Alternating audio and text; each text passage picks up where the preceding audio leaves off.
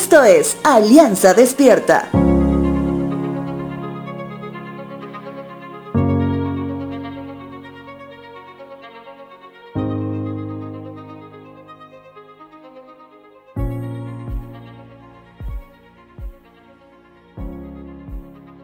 Nos podemos encontrar en la palabra de Dios una y otra vez que Él obra y piensa de diferente forma a la nuestra.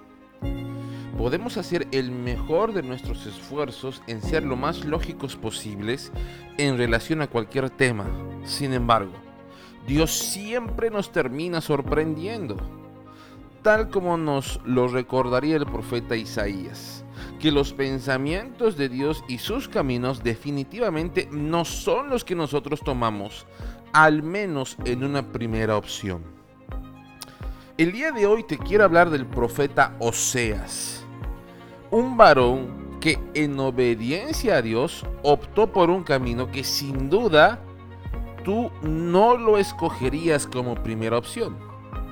Dios le ordenó a Oseas que forme un hogar con una mujer promiscua, con una mujer infiel, con el propósito principal de que ese matrimonio sea un símbolo de cómo Dios obra en medio de la infidelidad de su pueblo escogido, Israel. Hasta aquí la pregunta. ¿Hubieras tú intentado desanimar a Oseas? Libro de Oseas, capítulo 3, verso 1 dice lo siguiente.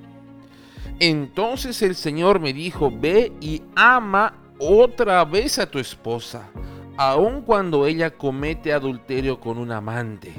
Esto ilustrará que el Señor aún ama a Israel, aunque se haya vuelto a otros dioses y le encante adorarlos.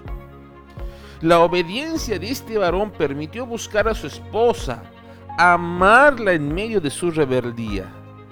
Fue ejemplo de sacrificio al negarse a sí mismo y obedecer a Dios. ¿Cuántas veces hemos desviado la mirada de nuestro Señor? Hemos dejado de anhelar su palabra. Hemos dejado de adorar con libertad o inclusive hemos permitido que el pecado nuevamente invada nuestra vida hasta el punto de disfrutarlo. Así es. No somos tan diferentes a la esposa de Oseas, pero quien es el mismo es nuestro santo Dios, que en medio de nuestra rebeldía, Él está ahí para perdonar nuestros pecados y limpiarnos de toda maldad. Te dejo con la siguiente frase. Señor, gracias por perdonarnos y permitir siempre que podamos volver a ti en libertad.